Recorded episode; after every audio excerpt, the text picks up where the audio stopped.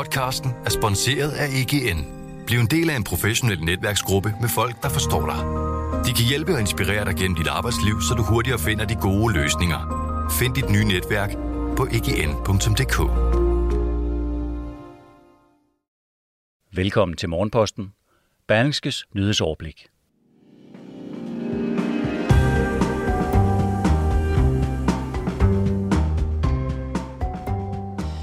Boligpriserne falder flere steder i hovedstadsområdet. Det er en dårlig idé at lægge sag an imod skat, for den er så godt som tabt på forhånd. Og så er det tid til selvrentagelse i erhvervsorganisationen Landbrug og Fødevare. Sådan lyder overskrifterne i denne morgenposten. Det er tirsdag den 12. oktober. Mit navn det er Morten Olsen, og jeg har redigeret og indtalt den her udgave af Morgenposten. Men vi starter med en brandskole i Esbjerg. Den har over de seneste to og et halvt år udledt spildevand, der indeholder giftige fluorstoffer til byens spildevandsanlæg. Det skriver Jyllandsposten. Vandet er så forurenet, at det ligger flere hundrede gange over kommunens egne grænseværdier. Og anlægget kan slet ikke rense spildevandet for fluorstoffer, så det giftige vand ryger direkte ud i naturen og ifølge Morten Jartun, der er sektionsleder for Miljøgift ved Norsk Institut for Vandforskning, så er stofferne potentielt giftige i selv lave doser. Det er meget høje koncentrationer, og det er meget mærkeligt, at kommunen giver brandskolen lov til at lede forurenet spildevand ind i kommunens eget system, siger Morten Jartun til avisen. Lørdag kunne Jyllandsposten også fortælle, at Falk ulovligt har udledt giftigt brændslukningsvand i naturen, mens Esbjerg Kommune har været klar over det.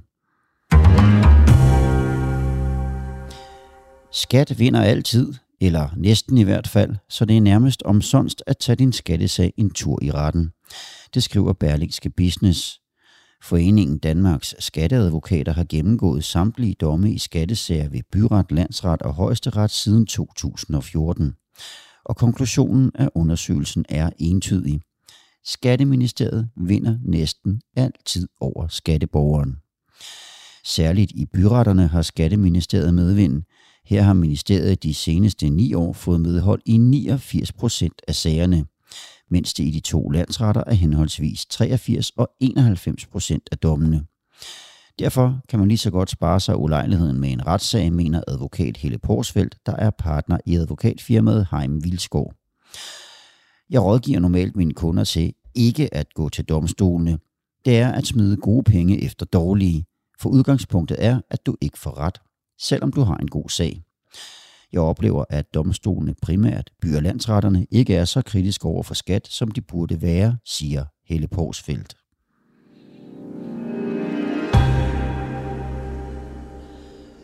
Arbejdskulturen i erhvervsorganisationen Landbrug og Fødevare skal granskes i en ekstern undersøgelse.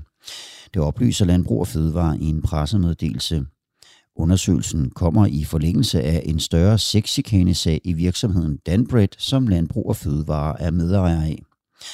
Sagen førte for nylig til, at direktøren i virksomheden måtte forlade posten, og i går gjorde direktør i Landbrug og Fødevare Anne Arnung så det samme.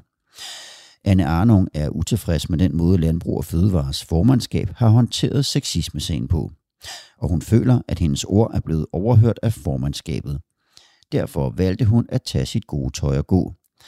Og det er ovenpå den dramatiske udmelding, at Søren Søndergaard, der er formand i Landbrug og Fødevare, nu vil have en ekstern undersøgelse. Det er et ønske fra min side, at vi kommer til bund til det her og tør se ind af, netop for at sikre, at vi bedst muligt forebygger og håndterer sager om grænseoverskridende adfærd, herunder sexisme og krænkelser, siger han i en pressemeddelelse. Boligminister Kåre Dybvad Bæk vil have flere almene boliger i København. Det kunne for eksempel være den sønderjyske by på Frederiksberg, siger han. Og det falder umiddelbart i meget god jord, som du kan høre i det her uddrag af en lydartikel.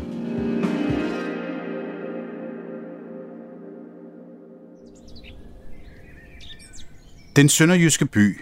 Bag navnet finder man 309 laksefarvede lejeboliger, fordelt på fire åbne storgårdskarrierer, der, modsat hvad man ellers skulle tro, befinder sig i hovedstadens grønne hjerte, Frederiksberg Kommune.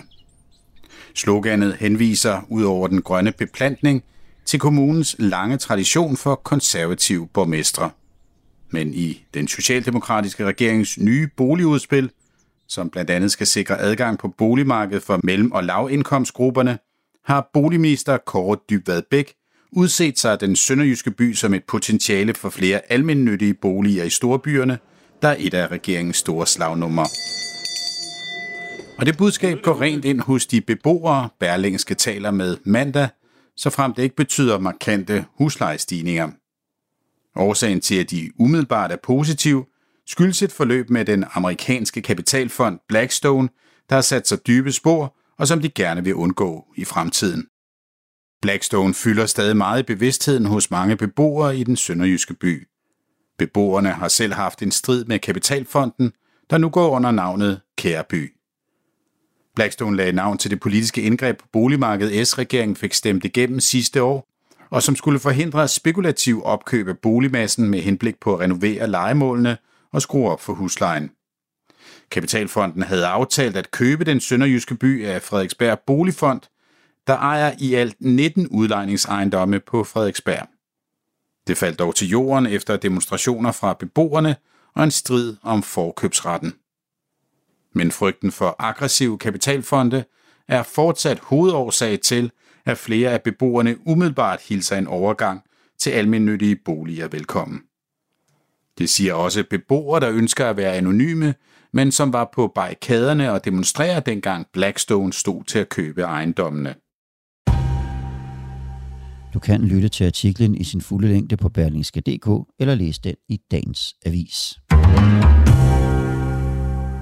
Vi bliver lidt i hovedstaden, for politikken kan i dag fortælle, at forskellen mellem de rigeste og fattigste vokser i hovedstadsområdet.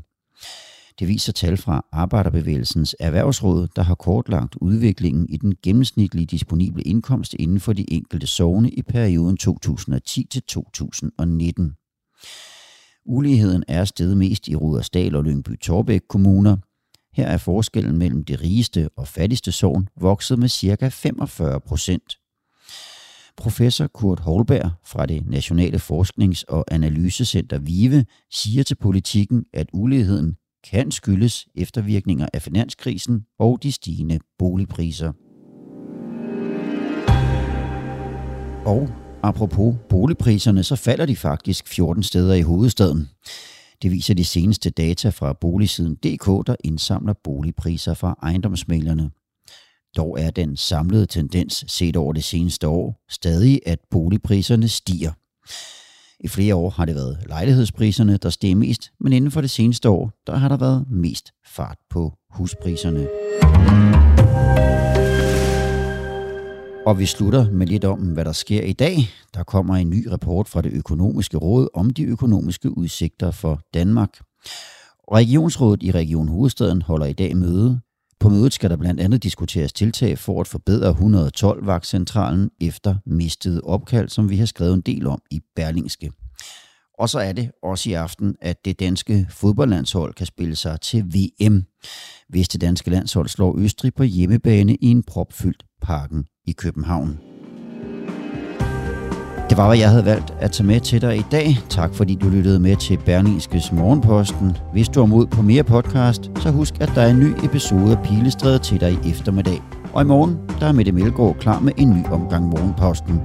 Ha' en rigtig god tirsdag.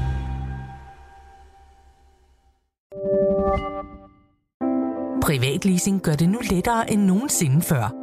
Når det kommer til elbiler, er Polestar 2 en sand stjerne på himlen. Med privatleasing af Polestar 2 får du ikke kun glæden af at køre en topmoderne elbil, men også fordelene ved lave driftsomkostninger lige fra dag 1. Du slipper for bekymringer om vedligeholdelse og service, for alt er inkluderet i den faste månedlige pris. Oplev friheden ved privatleasing af en Polestar 2. Besøg polestar.com.